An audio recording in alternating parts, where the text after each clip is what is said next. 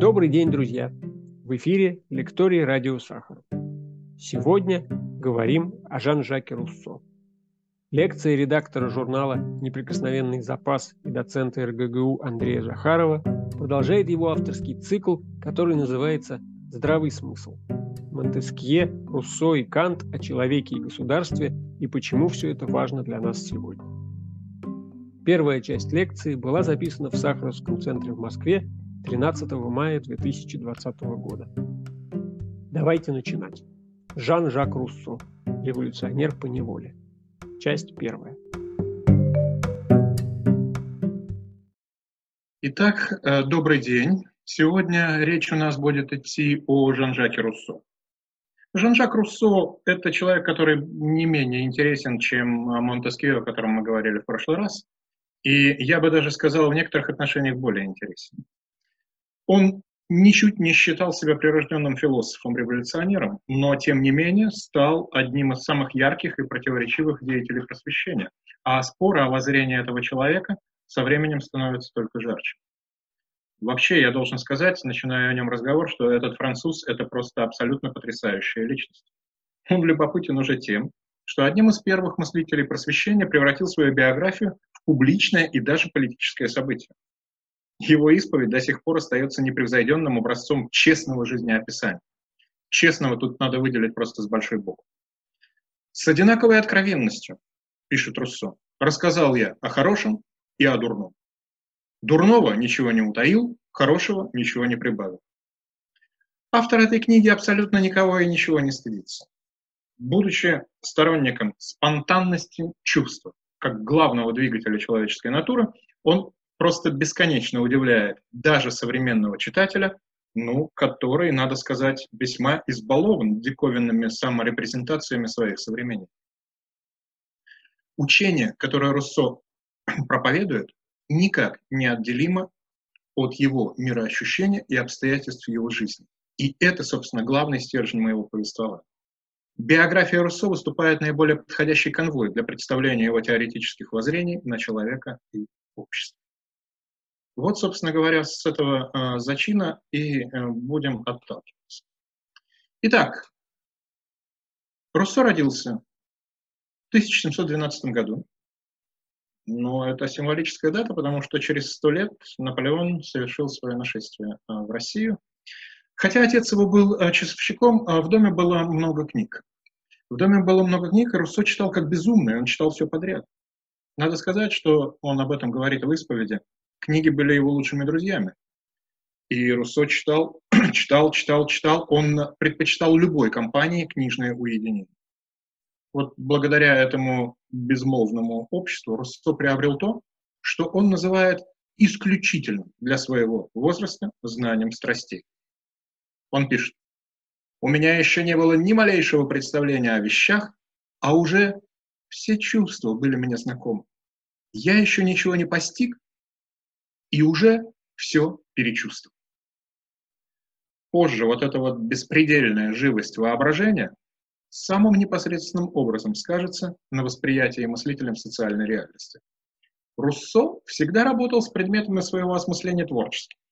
Он не придавал особого значения сопряженности фактов с построениями своего возбужденного ума. Ну вот, например, э, очень хороший пример на этот счет есть у меня. Уже будучи в зрелом возрасте, он написал проект польской конституции. Польша волновала французское общественное мнение тогда. Так вот, э, назывался этот документ «Соображение об образе правления в Польше».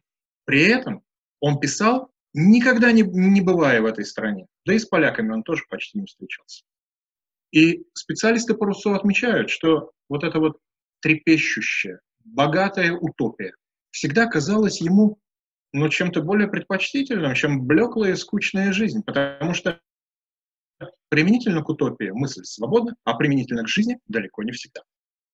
А, комментируя вот это умозрительное полонофильство выдающегося француза, один из исследователей говорит, Именно девственное невежество в этой области, полное незнание польской нации и ее соседей позволили Руссо выдвигать оригинальные идеи. За прямым обращением к полякам скрывались рефлексия, мечтания и личные фантазии. Но а вот примерно так же наш классик работал и в других сферах гуманитарного знания. Причем он даже нисколько этого не стеснялся. Осознавая собственную социальную неполноценность, он на страницах исповеди делает читателю следующее симптоматичное признание. Созданный для того, чтобы размышлять на досуге, в уединении, я никак не годился для того, чтобы говорить, действовать, заниматься делами среди людей. Природа, давшая мне талант к первому, отказала в таланте ко второму. Иначе говоря, что получается, неистовым преобразователем общественных порядков, каким он считается сегодня, Руссо сделали обстоятельства. Сам он ничуть на это не претендовал. Итак, когда э, Руссо был подростком, его отдали в обучение протоколиста, потом гравюру. Но мальчик был слишком эксцентричный, и вот эти кропотливые и муторные занятия ему пришли совершенно не по вкусу. Он явно томился, причем томился во всех смыслах, и работать не хочется, и собственное взросление угнетает. Порой он бегает голым за барышнями. Разумеется, разумеется, я не сочиняю, он об этом рассказывает в исповеди.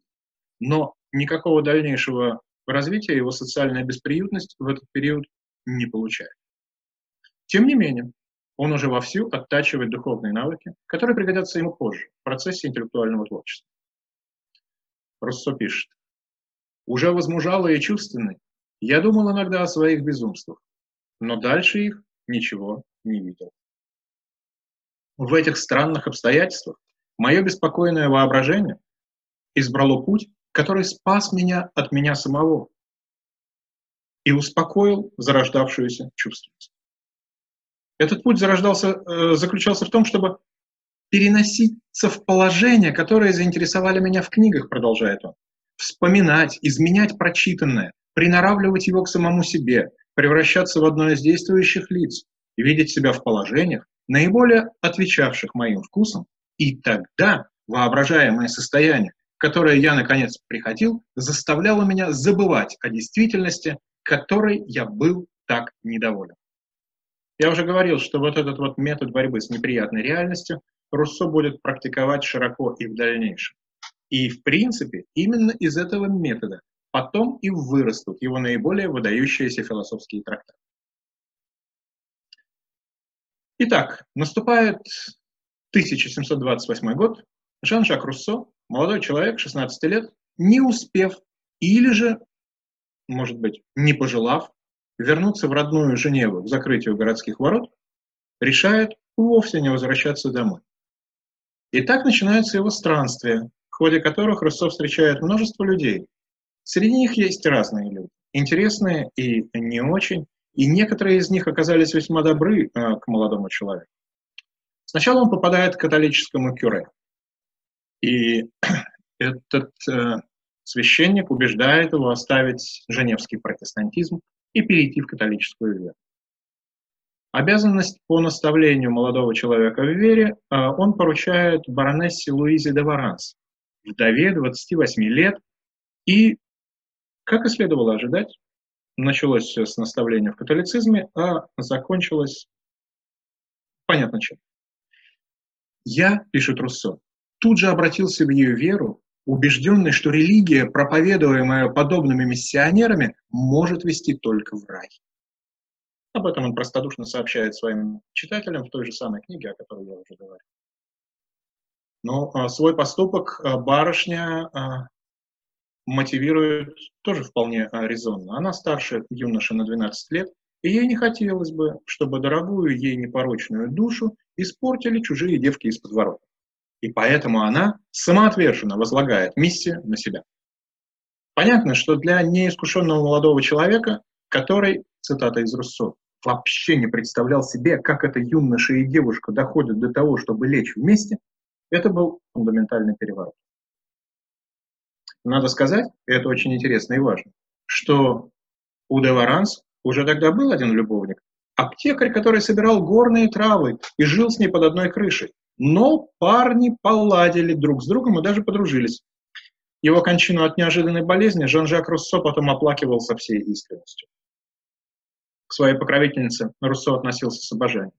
Он повсеместно называл ее не иначе, как маменькой. а она а, зовет будущего мыслителя маленьким. Причем эти чувства, и это очень важно, он сохранит на всю жизнь. Руссо вообще человек э, чувств, в чем мы уже начали убеждаться и в чем мы убедимся дальше. В этот период молодому человеку приходит в голову, что он страшно музыкален. Он страшно музыкален, хотя это убеждение разделяют не все, надо сказать.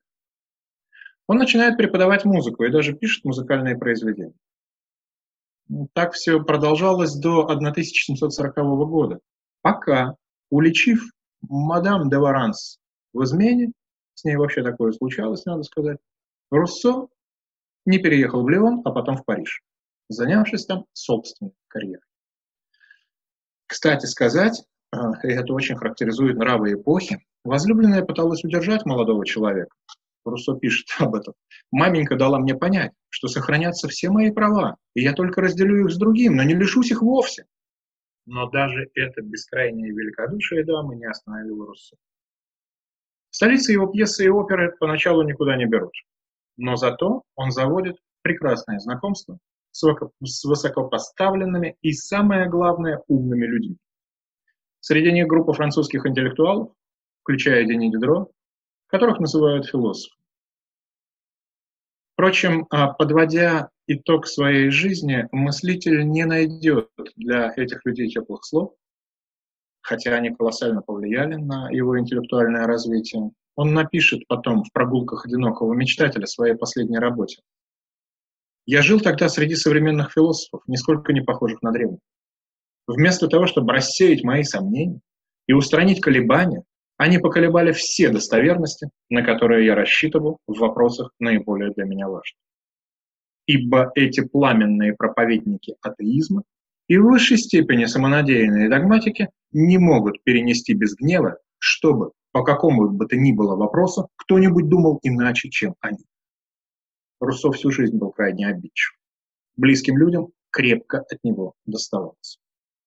Кстати сказать, обращаю внимание на то, что в этом смысле его биография немножко похожа на биографию Монтескио, о которой мы говорили в прошлый раз.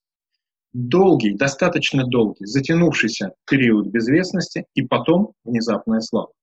Но у Руссо пока еще до славы речи не дошло. В какой-то период он отмечается на дипломатической службе, по протекции попадает во французское консульство в Венеции, и там замечательный человек решительно отказывается от взяток, страшно опасается венерических заболеваний и готовится на пару со знакомым испанским дипломатом завести одну любовницу на двоих, поскольку денег у молодых людей э, совсем немного, и на раздельных барышень не хватает. Вскоре, однако, он возвращается во Францию, и, э, разумеется, разумеется, э, широкому французскому обществу о Руссо почти ничего не известно, он начнет превращаться в настоящего философа чуть позже. Вместе с тем, вот это вот бурное воспитание чувств, оно готовит его к миссии, которая ждет его впереди, к миссии мыслителя, мыслителя фантазера, мыслителя, разум которого постоянно туманят чувства, который патологически ненавидит любое внешнее принуждение. Стеснение и гнет невыносимо для меня в чем бы то ни было, заявит Руссо в исповеди. Они могут заставить меня возненавидеть даже само удовольствие. И он продолжает э, ту же мысль в прогулках одинокого мечтателя. Достаточно принуждения и в том, что согласно с моим желанием, чтобы последнее было уничтожено и превратилось в отрицание, даже в отвращение, как только принуждение становится слишком сильным. Кроме того, важнейшую роль в возревании философского ума продолжает играть запойное чтение, от которого Руссо не отказывается даже в самые трудные периоды своей жизни. И вот в этом вот деле он намечает, кстати сказать, своеобразную, но действенную программу. Вот как она выглядит. Начнем с того, что станем собирать запас мыслей, истинных или ложных. Но во всяком случае ясно. Пока голова моя не наполнится ими достаточно для того, чтобы иметь возможность сравнивать и выбирать между этот план неустанно реализуется, Руссо заполняет свою голову, он делает это достаточно, э, достаточно успешно. В 1745 году у него начинается роман, со служанкой Терезой Лавассер, с которой он живет до самой смерти. Причем почти четверть века до 68 года э, он живет с ней вне брака. В исповеди Руссо с присущей ему откровенностью и честностью сообщает, что у Терезы, которую он называет ограниченной, легковерной, тупой, было от него пять детей, и он отдал их всех в воспитательный дом, вдохновляясь идеями об общности человеческого потомства, которые, как мы с вами знаем, высказываются в античной литературе. Руссо пишет, «Не будучи в состоянии сам воспитывать своих детей и отдавая их на попечение обществу, с тем, чтобы из них вышли рабочие и крестьяне, а не, не авантюристы и ловцы фортуны, я верил, что поступаю как гражданин и отец. Я смотрел на себя как на члена Республики Платона. Но, ну, а, к счастью для мыслителя, подтверждения этим фактам историки не нашли. И ходили разговоры о том, что, может быть, великий человек на себя наговаривал. Мы не знаем.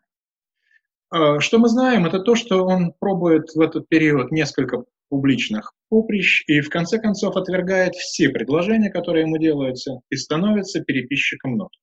И это ремесло кормит его вплоть до самой смерти. Я прошу обратить внимание, что наш Руссо к этому периоду, а он уже живет давно, так и не стал еще Руссо. Про него по-прежнему никто ничего не знает. Пока его э, сундук его головы наполняется книгами, как он э, нам э, с вами об этом рассказал. Время от времени ему делают предложения о помощи, богатые и знатные. Он принимает их очень избирательно, просто одевается, очень просто э, живет. И если и наращивает свою известность в обществе, то как-то очень и очень э, понемножечку, постепенно. Какое-то время Руссо, вполне, кстати, в духе идеи просвещения, занят одухотворением своей второй половины, своей супруги, желая сделать из э, этой костной материи вместилище разума. Разумеется, он терпит неудачу, но не полную, а частичную. В исповеди он рассказывает об этом увлекательном предприятии так. «Сперва я решил развить ее ум. Напрасный труд. И ее ум таков, каким его создала природа. Культура и образование не прививаются к нему.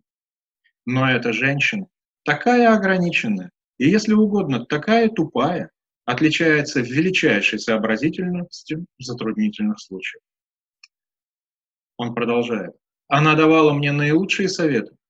Она выручала меня из опасности, в которые я слепо ввергался.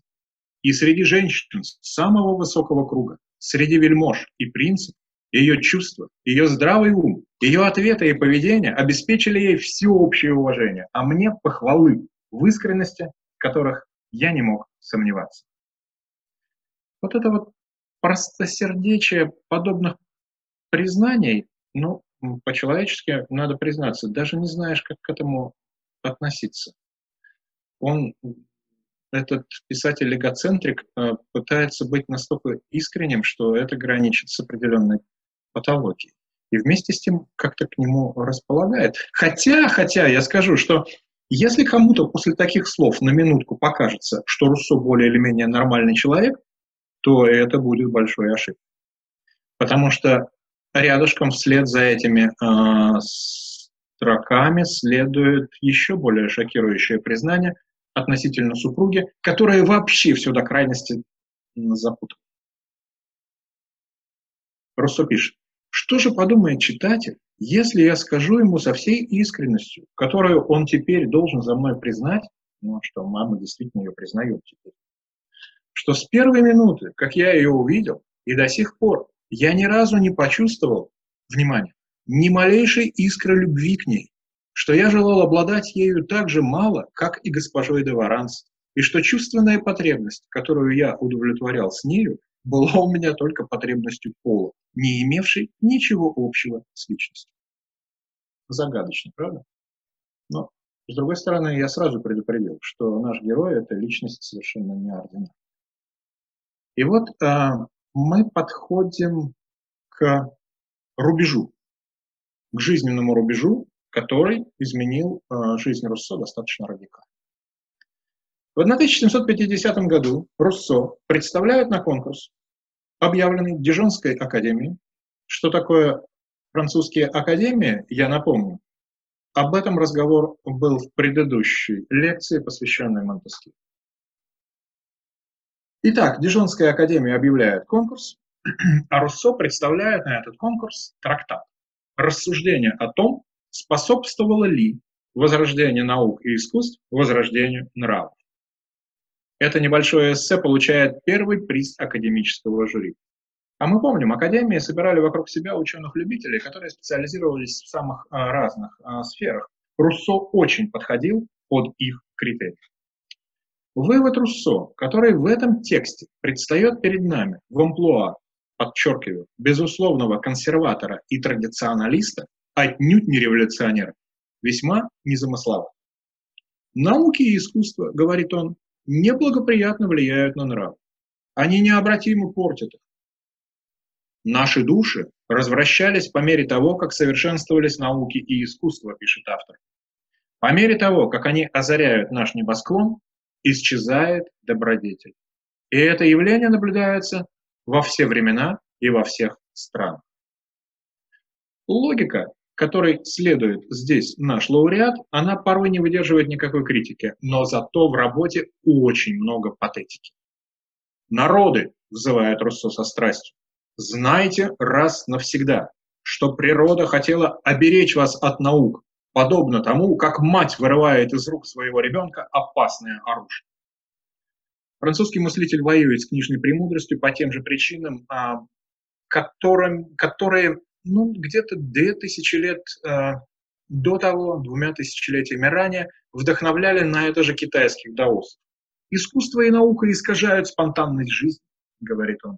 Они делают человеческое существование противоестественным, поскольку прекращают состояние счастливого невежества, на которое нас, говорит Руссо, облекла вечная мудрость. Руссо обрушивается на толпу невежественных писателей и праздных ученых, это цитата, которые высасывают соки из государства, ничего не давая ему взамен. Он бичует, опять цитата, пустых и ничтожных болтунов, вооруженных своими пагубными парадоксами, он обличает, цитата, «опасные бредни Гоббса и Спинозы». Ну, что я могу сказать? Дух просвещения рождался в муках. Совершенно очевидно. Оправдывает Руссо только то, что в ретроспективе он оценивал это свое творение весьма трезво. В исповеди гораздо позже он напишет. Это сочинение, полное жара и силы, решительно страдает отсутствием логики и стройности. Из всего, что вышло из-под моего пера, оно самое слабое в отношении доводов и самое бедное в отношении соразмерности и гармонии. Мы не можем с этим спорить. Эти самокритичные суждения более чем справедливы. Но для нас, понимаете, работа интересна еще и тем, что в ней чуть ли не впервые проявляются контуры утопии, которая будоражила великого просветителя на протяжении всей его жизни. О какой утопии я говорю? Я говорю о ненатуральном и приукрашенном образе древнегреческой Спарты. Государство, столь же известного, говорит Руссо, счастливым невежеством своих граждан, как и мудростью своих законов.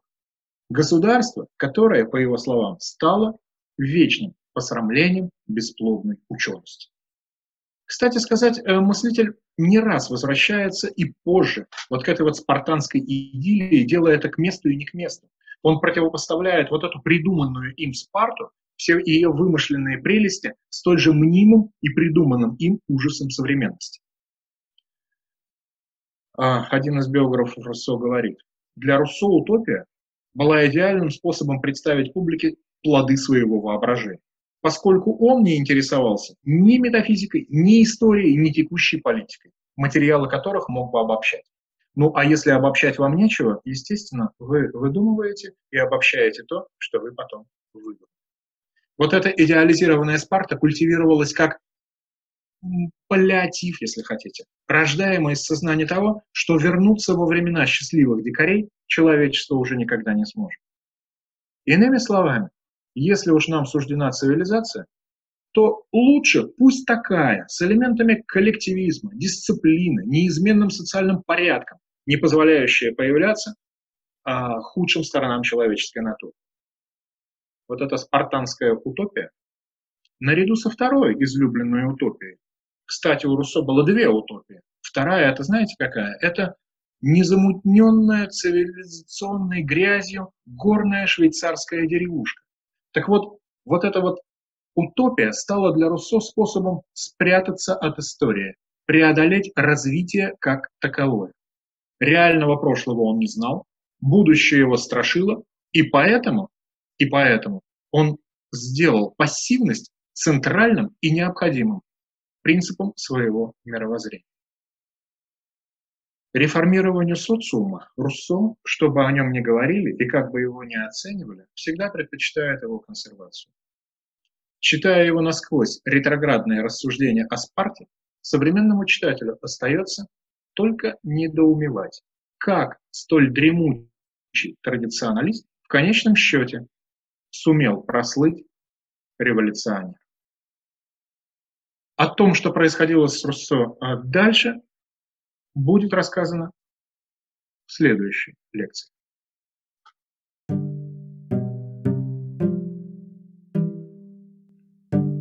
С вами был лекторий Радио Сахар. Оставайтесь с нами, ставьте лайки, делитесь ссылками в социальных сетях. Спасибо и до встречи на Радио Сахар.